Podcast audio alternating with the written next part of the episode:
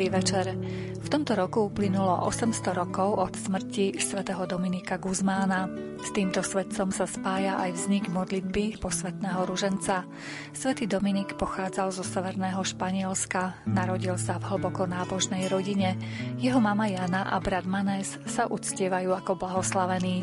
Svetý Dominik žil v dobe, keď sa šírili mnohé sekty, ktoré sa na jednej strane usilovali žiť podľa Evanielia, no na druhej strane opúšťali pozíciu katolíckej viery. V roku 1215 založil v Toulouse rehoľu kazateľov. Ich základným heslom je Pravda, Veritas. V dnešnej relácii História a my vám chceme ponúknuť plastickejší obraz tohto svetca. K mikrofónu sme pozvali cirkevného historika doktora Ľuboslava Hromiaka. Pod jej prípravou sú podpísaní zvukový majster Jaroslav Fabián, hudobná redaktorka Diana Rauchová a redaktorka Mária Čigášová. Želáme vám nerušené počúvanie.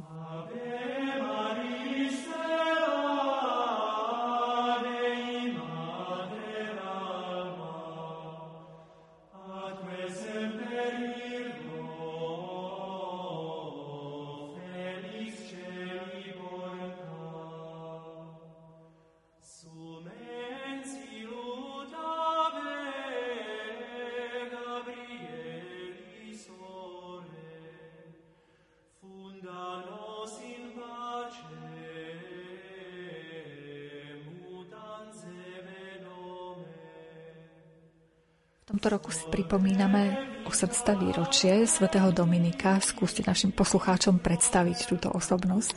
Svetý Dominik je jedným veľkým zjavom v dejinách církvy, ktorého životné osudy sa spájajú aj so svetým Františkom z Asízy. Títo dvaja bratia, dvoch spriaznených reholí, Františkánov a Dominikánov, to bolo niečo, čo církev vo svojej dobe veľmi potrebovala. Keď sa pozrieme na život e, samotného svätého Dominika, narodil sa v roku 1175, okolo roku 1175 v Caleruega v Španielsku. Pochádzal teda zo starej Kastílie, z provincie Burgos a vyrastal vo veľmi hlboko založenej náboženskej rodine, o čom svedčí aj tá skutočnosť, že matka, ktorá sa volala Jana a brat Mames sú v cirkvi považovaní za blahoslavených. Takže už to samotné prostredie prezrádza charakter samotného svätého Dominika. Myslím si, že jeho život, o ňom by dokázali oveľa viac ešte rozprávať Dominikáni, bolo by to určite veľmi zaujímavé, ale cítil som aj takú potrebu prispieť do Rádia Lumen, aby sme rozprávali o tej veľkej postave, pretože mám taký pocit, ako keby sa málo o ňom hovorilo a predsa so životmi mnohých ľudí súvisí. Jeho narodenie bolo veľmi zaujímavé, pretože keď ho čakala matka, keď ho nosila v lone, tak mala sen, kde sa jej zjavil pes, ktorý mal vo svojej hube faklu, ktorá horela a um, ako keby vedela matka, že z toho jej syna bude niečo výnimočné. Niektorí hovoria, že podľa toho boli vlastne aj pomenovaní Dominikáni ako Canes Domini, psi pána, ale vieme, že nie je to tak celkom, pretože ten pes uh, je symbolom takej vernosti. A hlavne fakla, ja to tak vnímam, že tom bolo odkryté jeho matke prorocké poslanie svätého Dominika, pretože čo robí svetlo? Oddeluje svetlo od tmy. A nie náhodou každý Dominikán, keď sa začne modliť modlitbu k svetému Dominikovi, začne sa modliť lumen eklézie, svetlo cirkvy. Pretože on nám ukazuje na to, že pravda je jedna. A Vieme, že odkrývať lož od pravdy je veľmi ťažké. E, možno e, dovolím si takú homiletickú vsúku, ale myslím si, že je veľmi, veľmi význačná a ja, ja ju rád používam. Hovorí sa o tom, že taký jeden príbeh, že pravda a lož sa vybrali spolu na prechádzku a bolo krásne počasie a lož hovorí pravde, O, ako je horúco boli pri jazere, že vyzleč si šaty, chod sa okúpať, chod sa osviežiť. No a pravda sa išla okúpať a medzi časom lož si obliekla šaty pravdy a od tých čias lož chodí v šatách pravdy. Pretože ak by sme skutočne vedeli, čo je lož a čo je pravda, šli by sme za pravdou. A to prorocké videnie, ktoré mala, ten sen, ktorý mala jeho matka, myslím si, že veľmi veľa prezrádza, pretože Dominikáni v dejinách církvy robili veľmi ťažké úlohy, neraz pri odhaľovaní lží a všelijakých intrík, neraz sa stali obeťami intrík a bolo to možno také ich nekrvavé mučeníctvo, pretože ak si vybavíte Dominikánov, v prvom rade si predstavíte inkvizíciu, pretože Dominikáni boli zapojení do inkvizície, ale pritom si vezmite, že práve to dáva vážnosť inštitúcie inkvizície, kde pápež poveril do skúmania pravdy a lži tých najlepších odborníkov a najväčších intelektuálov svojej doby a boli to práve oni. Čiže neraz pri odhaľovaní lží sa ten, kto klamal, obráti proti tomu, kto ich odhalil. Preto vidíme, že vlastne ten obraz psa, ktorý ako keby bol hnaný a zároveň tá fakla, ktorá odkrýva svetlo a tmu, pravdu a lož, to bolo predpovedané už pri jeho narodení. Vieme, že jeho matka bola veľmi citlivá voči chudobným. Už aj predtým, ako sa narodil svätý Dominik, aj po jeho narodení bola známa veľkou dobročinnosťou. Treba povedať, že obaja rodičia pochádzali zo vznešeného šlachtického rodu a tá láska ku chudobným sa prejavovala u svätého Dominika taktiež, počas jeho pôsobenia, kedy neraz si zvolil radšej chudobu a v podstate patrí medzi tých, ktorí stoja pri založení reholí, ktoré voláme žobravé rehole, kde práve dobrovoľné rozhodnutie sa pre chudobu v čase, kedy väčšia časť e, cirkevného duchovenstva žila vo veľkom bohatstve a využívala výhody, ktoré ponúkala stredoveká spoločnosť v súvislosti s tým, že klérus bol zaradený medzi privilegovanú vrstvu, tak v tom Svetom Dominikovi vidíte ten rozmer apoštolského života, kde sa dobrovoľne, podobne ako svätý František, rozhodne pre chudobu. Ale základy je vidieť už v povahe jeho matky, jej prístupe k chudobným a opusteným.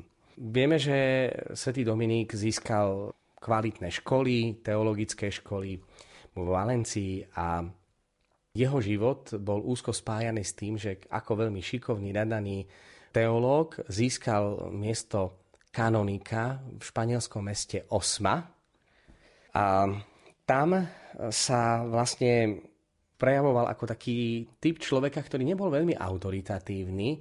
Zaujímavé je, že svätý Dominik eh, nikdy, pokiaľ som si naštudoval dobre jeho životopis, nehovoril také jasné línie.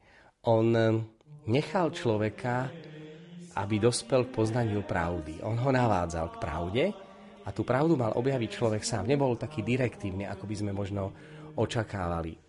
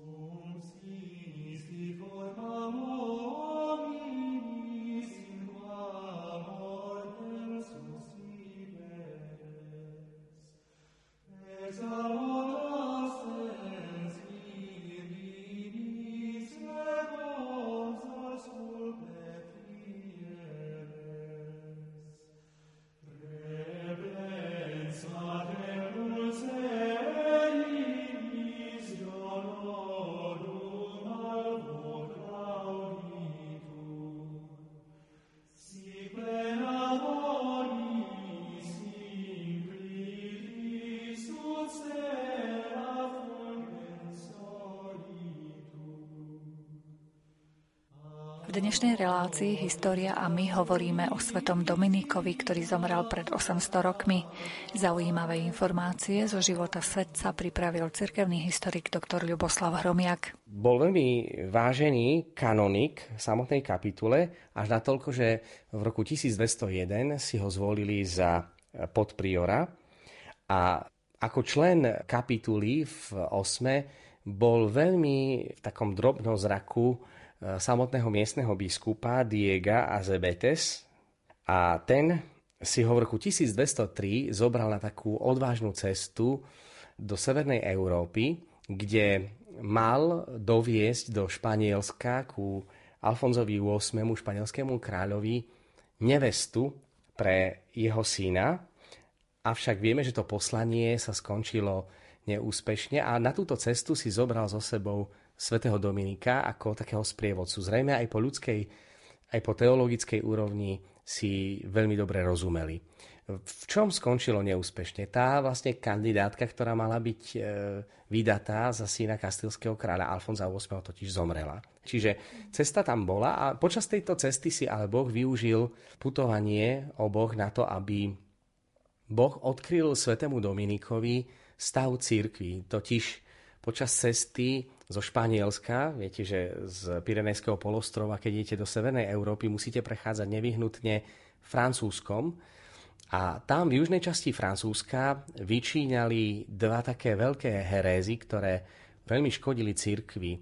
Bol to blúd Albigencov a blúd Valdejcov. Kto boli vlastne Albigenci? Bola to istá skupina sekty Katarov, jeden, jeden výraz horší ako druhý. Katari je z greckého slova kataroj, čo znamená čistý. A vlastne Katari to bola sekta, ktorá odmietala hmotné bohatstvo církvy. Verila, tak ako to bolo aj v pôvodných e, časoch církvy, vždy sa vlastne tá skupina v církvi vyskytuje, kde niektorí hovoria, na čo cirkvi majetky, na čo hmotné majetky. No odpoveď na to, že sme na tomto svete a nežijeme v nebi, že potrebujeme aj tie hmotné majetky, pokiaľ nie sú našim cieľom, ale slúžia pre šírenie Božieho kráľovstva, tak to potrebujeme. A eh, práve tí Katári sa prejavovali v tom, že obliekali sa do jednoduchého eh, rúcha, snažili sa žiť asketickým spôsobom života, ale čo navonok to vyzerá veľmi dobre, ale principiálne bojovali proti akýmkoľvek majetkom. A tým pádom aj veľmi ostro kritizovali církevné pomery, aj pápeža stávali ľudí proti církvi a postupom času boli, boli teda tendencie, aby aj zo strany církvy, aby sa táto skupina začlenila do vnútorného života cirkvi a aby boli pod nejakou cirkevnou autoritou. Čo neurobili, to je také typicky diabolské, že pícha, ktorá nedovolí podriadiť sa iným, ako diabol povedal, nebudem slúžiť non serviam, tak e, to isté sa vlastne aj v týchto, tejto heretickej skupine prejavovalo. A práve v južnej časti Francúzska, kadiaľ prechádzal svätý Dominik aj so samotným biskupom, sa stretli s osobitnou skupinou Katarov, ktorí sa volali Albigenci, pretože e, boli pomenovaní podľa Alby, mesta Alba v južnom Francúzsku. A vlastne boli to tí istí Katári, ale miestni ich nazývali Albigenci, tak ako napríklad v Bulharsku takisto existovala skupina tzv. bogumilov, Čiže existovali rôzne pomenovania regionálne toho istého heretického hnutia. No a potom samozrejme boli tam ešte aj Valdejci.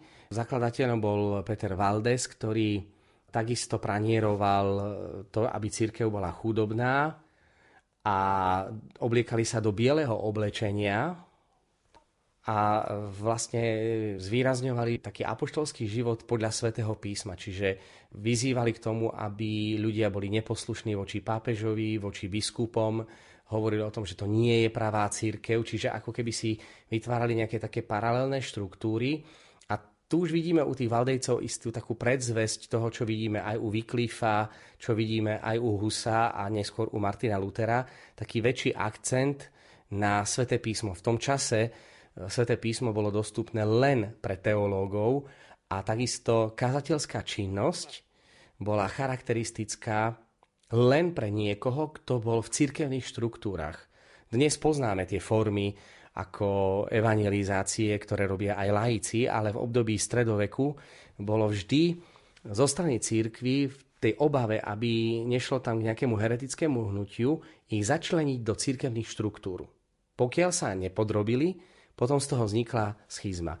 Keď sa pozrieme na františkánov a taktiež aj dominikánov, aj oni sa obliekali veľmi jednoducho.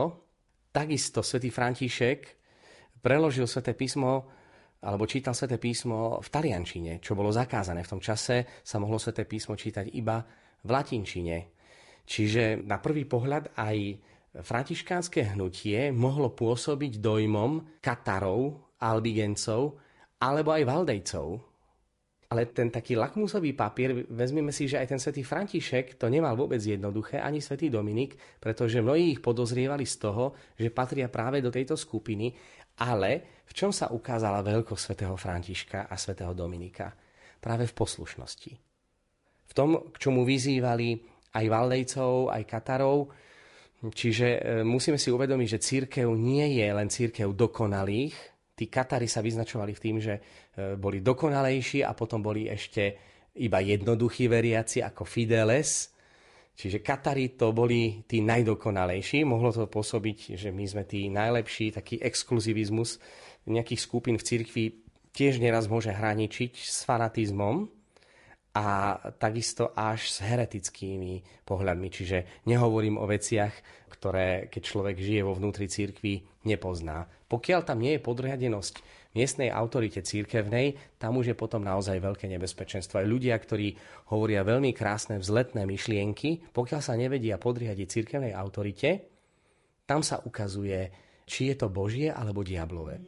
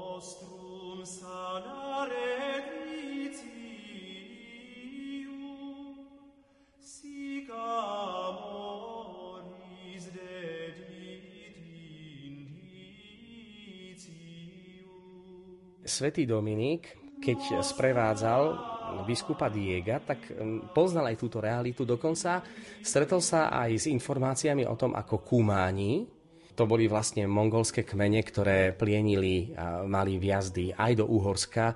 Poznáme s Kumánmi predovšetkým boj uhorského kráľa svätého Ladislava. Ten sa neraz znázorne v bitke s Kumánmi.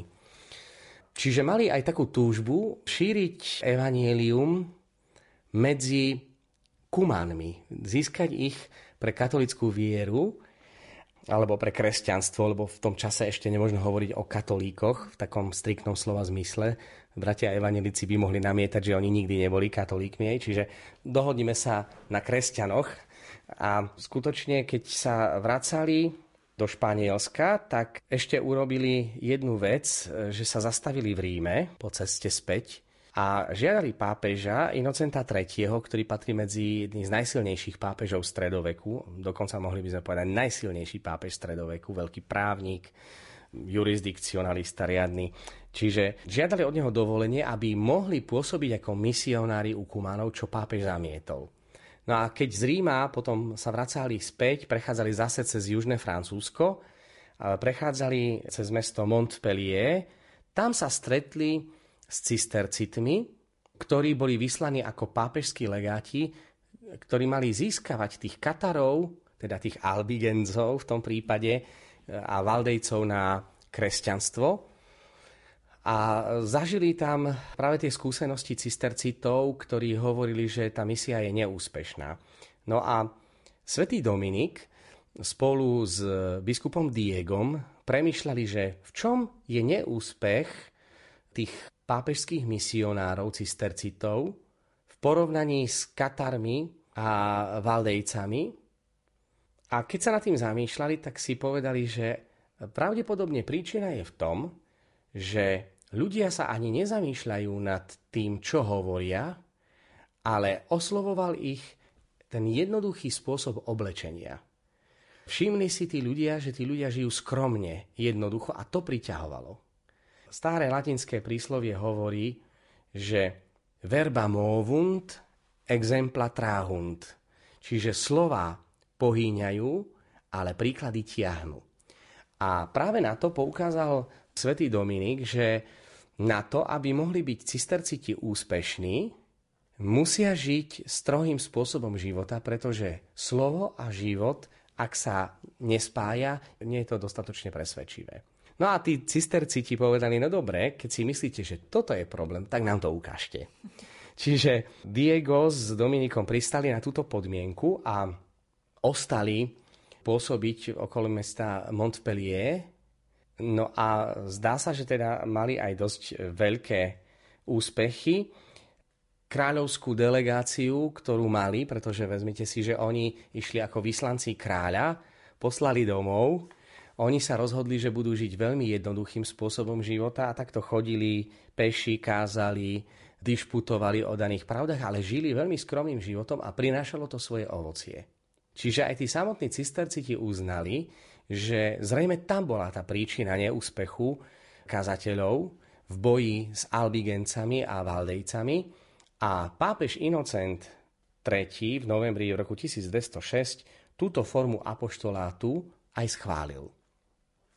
Súčasne s touto skúsenosťou svätého Dominika a nejakých ďalších kňazov, ktorí nasledovali jeho príklad, sa začali objavovať aj zo strany žien.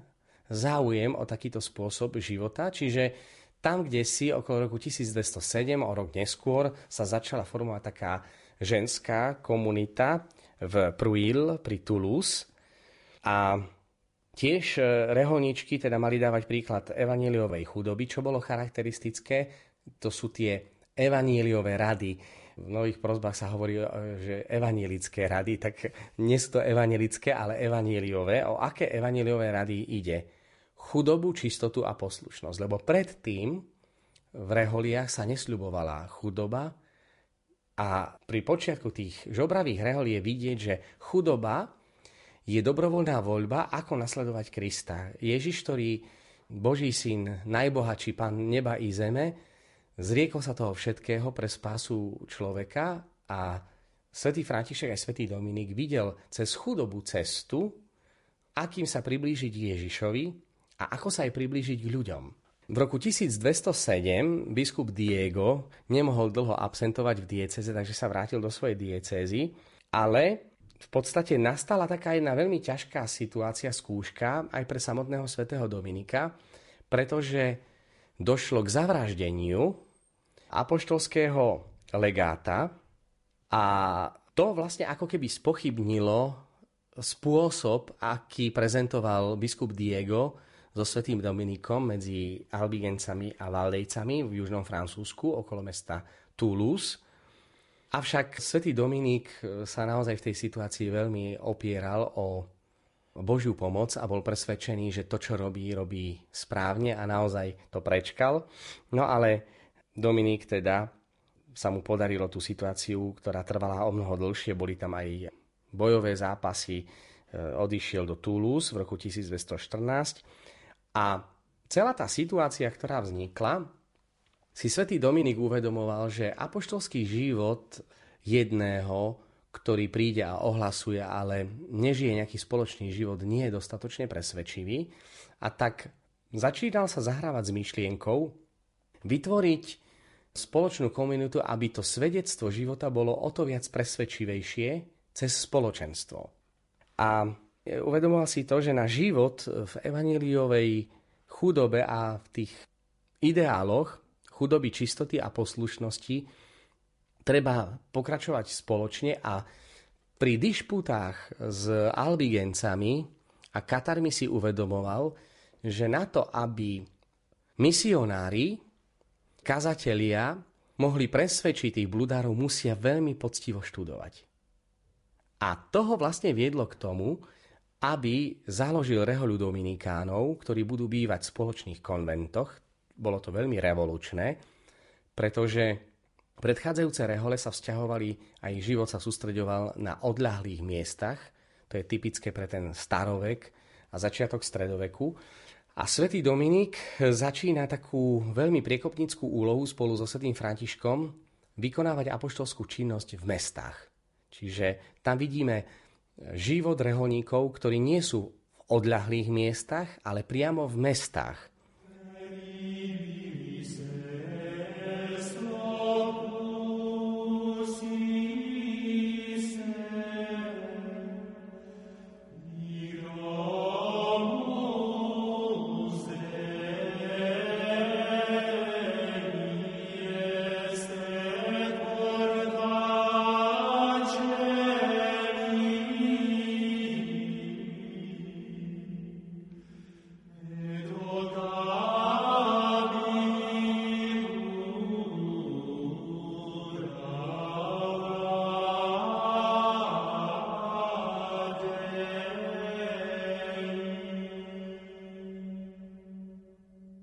Cirkevným historikom doktorom Ľuboslavom Hromiakom hovoríme o svetom Dominikovi, ktorý je zakladateľom Dominikánskej rehole. Čo je možno dôležité, je aj to, že si uvedomoval, že treba tam vzdelanosť aj hlbokú náboženskú kultúru a tak vznikla myšlienka rehole kazateľov, o ktorej sa spája teologická učenosť s ideálom misionárov.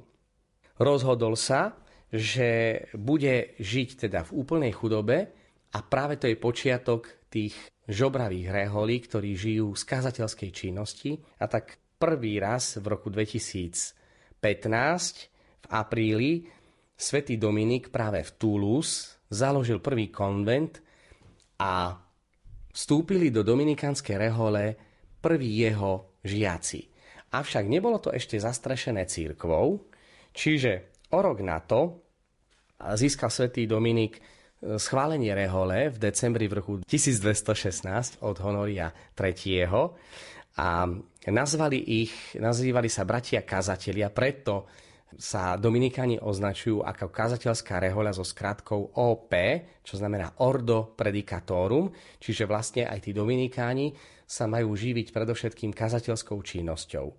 A takto sa postupne zapísali aj v dejinách cirkvi ako znamenití kazatelia, ktorých ľudia podporovali tým, že ich pozývali kázať a z tej almužny, ktorú získali, potom žili aj ostatní bratia.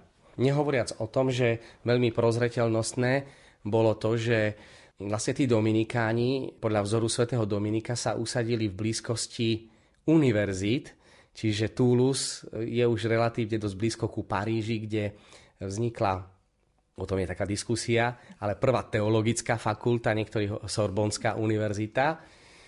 Čiže univerzitný spôsob vyučovania a štúdia sa prvýkrát uplatnil v Paríži na Sorbonskej univerzite, ale bola tam iba teologická fakulta, kým Boloňa, ktorá bola založená v roku 1206, bola zase univerzita, kde popri teologickej fakulte bola už aj právnická fakulta. Ale ani u jednej, ani u druhej komunity univerzitnej Dominikáni nechýbali. A je vidieť, že vlastne bolo to veľmi prozreteľnostné. Na odhalenie lži od pravdy potrebujete aj intelektuálnu vycíbrenosť a teologické poznatky. Tam nestačí apelovať len nejakou poslušnosťou. Tak je vidieť, že vlastne aj na Parížskej Sorbone študovali a prednášali významní dominikáni ako svätý Albert Veľký, svätý Tomáš Akvinský. Takže veľmi veľa významných teológov prednášalo práve tam a svätý Dominik aj záver svojho života strávil v Boloni, kde podľa niektorých vznikla prvá univerzita, pretože je otázne, či začiatok univerzity začína akademickými slobodami a spôsobom, ako sa študuje na univerzitách, alebo či univerzita je vtedy, keď popri teológii je ešte aj niečo iné. Čiže to sú dva odlišné interpretácie. Na základe toho je tu hádka, či prvá univerzita je Sorbona alebo Páriž. Čiže 1216 je oficiálne schválená dominikánska rehoľa, ako žobravá rehoľa. No a už vlastne po tom schválení sa Dominikáni rozšíria do celej Európy, najprv do Španielska celkom prirodzene už v roku 1217 a potom sú také línie Španielsko, Francúzsko, Toulouse a Paríž a tretie veľmi dôležité centrum v Taliansku, samotná Boloňa. V roku 1221 sa konala v Bolonii druhá generálna kapitula Rehole, na ktorej sa už zúčastnili zastupcovia z vyše 20 konventov z celej Európy, čiže za veľmi krátky čas, si vezmite, od roku 2016 do 2021 už je tu vyše 20 konventov a zástupcovia 20 konventov, čiže tých Dominikánov muselo byť podstatne viac. Aj tá myšlienka svätého Dominika bola na rozdiel od tých starých reholí, kde veľkú úlohu zohrával prior, to je vlastne aj pri tých dejinách zasveteného života, mnížského života, je tu veľký rozdiel. Už to nie sú mnísi, sú to reholníci. Už to nie je prior alebo opat, ktorý má vedúcu úlohu a formuje ako majster duchovného života všetkých svojich bratov, ale e, svätý Dominik tu dáva rozmer spoluformácie. Čiže ten konvent znamená žiť spolu, convivium, akoby spolu nažívanie a vzájomne sa medzi sebou formovať. Kým u tých starých reholí, mnížských reholí bolo charakteristické, že ak niekto vstúpil do kláštora, už nikdy viac z neho nestúpil, čiže tam bola taká stabilita zabezpečená aj miesta.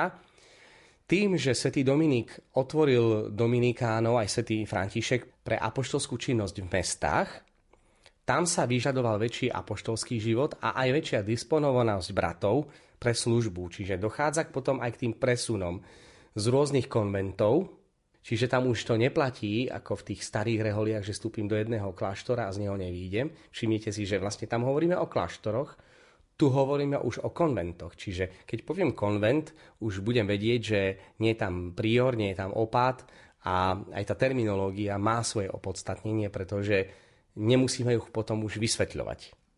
Už samotný terminus technicus je v tom naozaj veľmi dôležitý. No a vieme, že svätý Dominik ešte chcel pôsobiť istý čas v severovýchodnom Taliansku, ale tam už začali ho opúšťať sily. Vrátil sa do Bolone a tam 6. augusta v roku 1221 zomrel.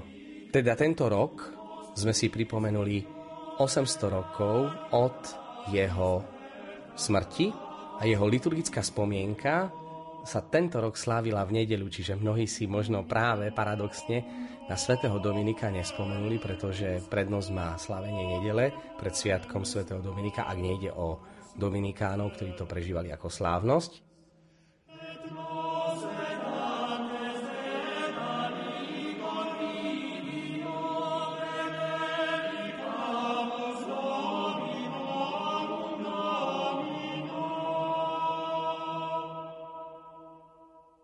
Svetý Dominik predstavuje svetca, ktorý žil tak presvedčivým svetým životom, že po troch rokoch od jeho smrti ho pápež vyhlásil za svetého. Čiže 3. júla 1234 už bol vyhlásený za svetého. No a pôsobenie Dominikánov sa vzťahuje na viaceré miesta. V Košiciach samozrejme majú svoju dlhú tradíciu už od 13. storočia a činnosť Dominikánov bola určite v meste veľmi prospešná. Tu napríklad na Spiši s veľkou pravdepodobnosťou Dominikáni mali na starosti Gelnicu a kostol v Gelnici bol pravdepodobne v rukách Dominikánov, ale aj Trnava, Banská Štiavnica, Bratislava, mnohé iné mestá. Ale keď som hovoril o Reholi, o tom osobnom príklade svätého Dominika, Rád by som ešte vyzdvihol e, ten duchovný profil svätého Dominika, v čom spočíva. Svetý Dominik predstavuje svetca dialogu.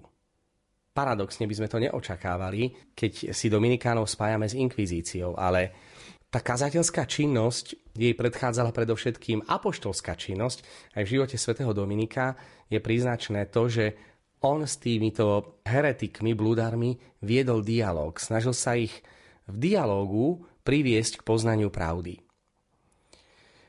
Svetý Dominik bol človek, o ktorom sa hovorí, že cez deň rozprával o Bohu a v noci sa rozprával s Bohom. Tak bol celý Boží. bol preniknutý Božím duchom. Taktiež vidíme v ňom úžasného svetca, ktorý miloval sveté písmo a pre kazateľskú činnosť sa naučil Evanielia a všetky listy svätého Apoštola Pavla na spameť. Aby mohol s valdejcami, ktorí argumentovali svetým písmom, pri mnohých cestách, ktoré vykonávali, aby bez nejakej záťaže mohol argumentovať rovno z hlavy, tak e, to je takisto veľmi zaujímavé.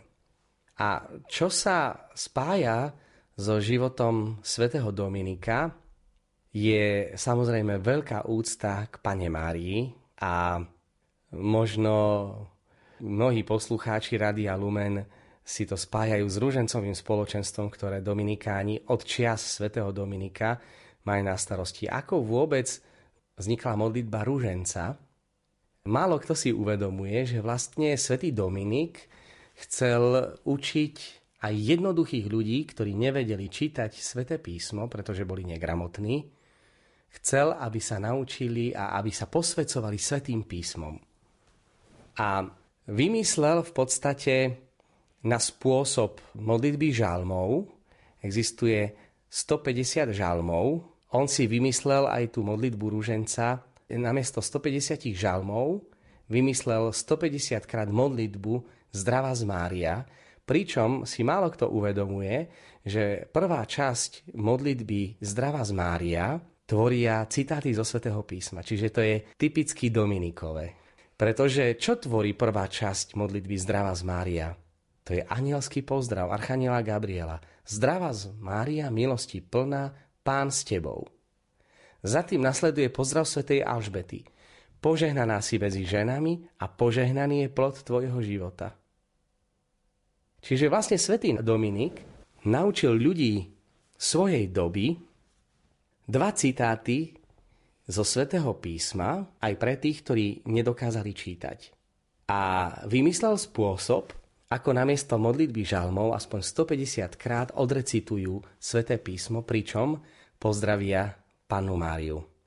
Čiže ak neberieme do úvahy svätého Jana Pavla II., ktorý pridal druženec svetla, čiže už nie 150, ale 200 krát opakujeme zdrava z Mária, vieme, že potom tá časť Svetá Mária, Matka Božia, proza nás hriešných teraz i v hodinu smrti našej Amen, bol dodatok, ktorý sa dodal v Nemecku. E, nevieme to so 100% istotou povedať kedy, ale odhaduje sa, že mohlo by to byť už v 13. alebo 14. storočí, čiže tak ako poznáme modlitbu Zdravá z Mária, to už je vlastne obohatené o nemecký vplyv a prejavuje to úctu k Pane Márie zvlášť s myšlienkou na smrť. V čase rôznych pohrôm sa ľudia obracali ku Pane Márii, aj teraz, keď prežívame covidové obdobie, svätý Otec neraz sa modlil k Pane Márii z Baziliky Santa Maria Maggiore, kde sa modlil pred obrazom Salus Populi Romani, zachrana rímskeho ľudu, ten obraz, ktorý Rímania v čase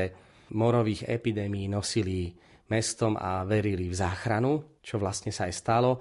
A nezabudnime, že modlitba k Pane Márii zachránila aj kresťanskú Európu pred Turkami, či už pri bitke pri Lepante, v druhej polovici 16. storočia, alebo potom v bitke pri Viedni v roku 1683, kedy kresťanské vojska zvíťazili nad tureckou presilou. Čiže vieme, že v súvislosti s tým bola pri bitke pri Lepante bola zavedená modlitba Aniel pána, kedy pápež dal pokyn na 12. aby sa zvonilo bol to pápež Pius V, ktorý bol z Dominikánskej rehole práve, čiže zase to so Svetým Dominikom tak trochu aj súvisí.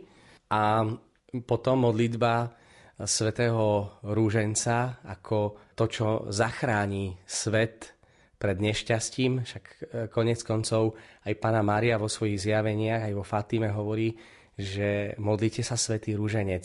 Modlitba Rúženca zastaví mnohé nešťastia a vojny, Čiže to už bola viera, ktorú církev prejavovala celé stáročia. Vždy v takých nejakých ťažkých situáciách sa modlili k Pane Márii a nachádzali v nej veľké útočisko. A nachádzal to útočisko u Pany Márie aj samotný svätý Dominik.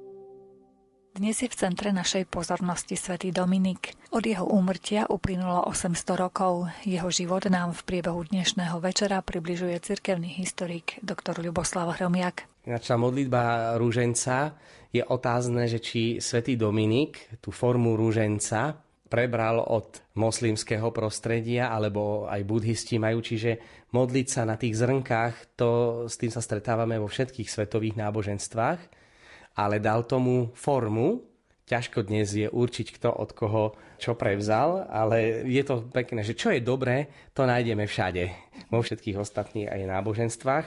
No a svätý Dominik povedal takú nádhernú vetu, tom vidíme, že ako bol svätý Dominik uchvátený láskou k pánu Ježišovi, keď hovorí, až dokončím zeme mi dovol niesť tvoju radostnú zväzť, môj pane, ktorý ma vábiš k nebesiam. A ja svojou šnúrkou, myslí tým ružencom, pritiahnem k tebe zem, celú zem, ktorú miluješ. Až tak, že si tu na veky zostal. Vo sviatosti oltára. To je niečo prekrásne, čo hovorí svätý Dominik. Takže keď pozorujeme to, čo symbolizuje každé rúžencové spoločenstvo, vidíme panu Máriu s rúžencom a vždy s znázornením svätého Dominika, a svätej Kataríny Sienskej, ktorá nikdy nechýba pri stvarnení rúžencovej Panny Márie. Pričom možno niektorí poslucháči by si mohli povedať, že ale veď to je Pompejská Panna Mária, lebo v súčasnosti je veľmi obľúbená pobožnosť Pompejskej novény, modlitby Pompejského rúženca, kde sa veriaci zavezujú, že tri rúžence, celé, čiže 150 krát zdravá z Mária, sa modlia na nejaký špeciálny úmysel. Súvisí to trochu s Pompejami, ale treba povedať jedno, že Pompejská Madonna a Rúžencová Panna Mária, charakteristická pre rúžencové spoločenstva, je tá istá. S jedným veľkým rozdielom, že v pozadí u Pompejskej Madony je znázornený aj väzu, sopka.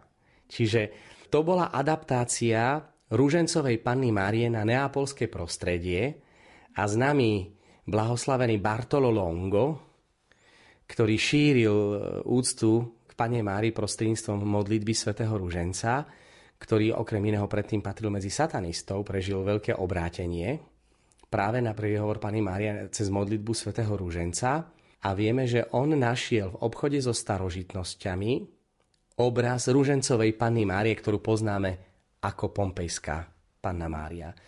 Samozrejme, ináč Bartolo Longo bol veľkým ctiteľom Svetej Filomény, tak e, je prirodzené, že kto je ctiteľom Svetej Filomény, Sveta Filomena privádza k modlitbe rúženca, privádza k Pane Márii, čiže Sveta Filoména sa nikdy neuspokojí len úctou k nej, ale privádza k Pane Márii a potom k Pánu Ježišovi. A máme veľa skúseností, že tak ako Bartolo Longo bol ctiteľom Svetej Filomeny a bol veľkým apoštolom modlitby Svetého rúženca, tak máme veľa skúseností ľudí, ktorí ako cítelia tej Filomeny cez Svetu Filoménu si našli bližší vzťah k Pane Márii. Pri Svetom Dominikovi je ešte tiež jedna veľmi zaujímavá spojitosť v súvislosti s Panou Máriou. Hovorí sa, že svätý Dominik raz mal sen a videl Panu Máriu a keď pozeral na tú Panu Máriu, predsa bol smutný a pána Mária sa ho pýtal, že prečo si smutný? A on hovorí, preto, lebo tam nevidím svojich bratov, ktorí odišli do väčšnosti. A pána Mária rozprestrela svoj plášť a pod plášťom boli skrytí jeho spolubratia Dominikáni. Takže e, skutočne možno povedať, že, že Dominikáni sú pre nás takou zárukou dobrého duchovného života, ktorý nie je založený len na nejakých emóciách. Je to konec koncov Rehoľa, ktorá dala veľkého teológa svätého Tomáša Akvinského, ktorý vyzdvihol význam rozumu na ceste viery, že aj ten veriaci sa nemá správať nerozumne, že aj ten veriaci potrebuje používať zdravý sedliacký rozum, ktorý ale musí kultivovať a musí pracovať. O tom to je. Aj tá relácia, verím, že je o tom, aby cez reláciu História a my, posluchači Rádia Lumen, mohli sa aj vzdelávať, posunúť vo svojej viere, aby sa neuspokojili s tými nevyhnutnými e, minimálnymi vecami. A potom ešte svätý Dominik je e, zaujímavý aj v tom, že ukázal Dominikánom aj tú cestu, že ak chceš byť dobrý kazateľ, nepôjde to bez kvalitného vzdelania. Pochopili to aj neskorší ako svätý Ignác Loyoli, ktorý takisto prežil obrátenie a bol si vedomý toho, že ak má plniť úlohu obrany cirkvy, musí byť teologicky veľmi dobre podkutý, aby vedel vyvrátiť tvrdenia, ktoré sú v rozpore s učením cirkvy. A napokon aj ten svätý Dominik nám ukazuje takú cestu, že vzdelanie nie je prekážkou pre duchovný život. Práve naopak. A aj v dominikánskych konventoch je charakteristické, že dominikáni dávajú veľký dôraz na knižnice. A neraz tie knižnice boli umiestnené v osobitných priestoroch, elegantných priestoroch, ktoré v mnohom pripomínali chrám. Pretože to je to, čo vyjadril aj svätý Tomáš Akvinský, neskorší veľký, vzácný nasledovník svätého Dominika, pričom si vezmite, že v tom istom storočí ešte, áno. A svätý Tomáš Akvinský je okrem iného pochovaný v kostole v Toulouse, ktorý dnes nesplňa úlohu kostola, ale iba múzea. Francúzi zapasili o Tomáša Akvinského a pochovali ho v chráme, ktorý dnes už nie je chrámom. A ten svätý Tomáš Akvinský vyjadril to, čo chcel povedať aj svätý Dominik, že kto dobre študuje a hľadá pravdu, musí dospieť k poznaniu Boha. Aj prirodzeným rozumom.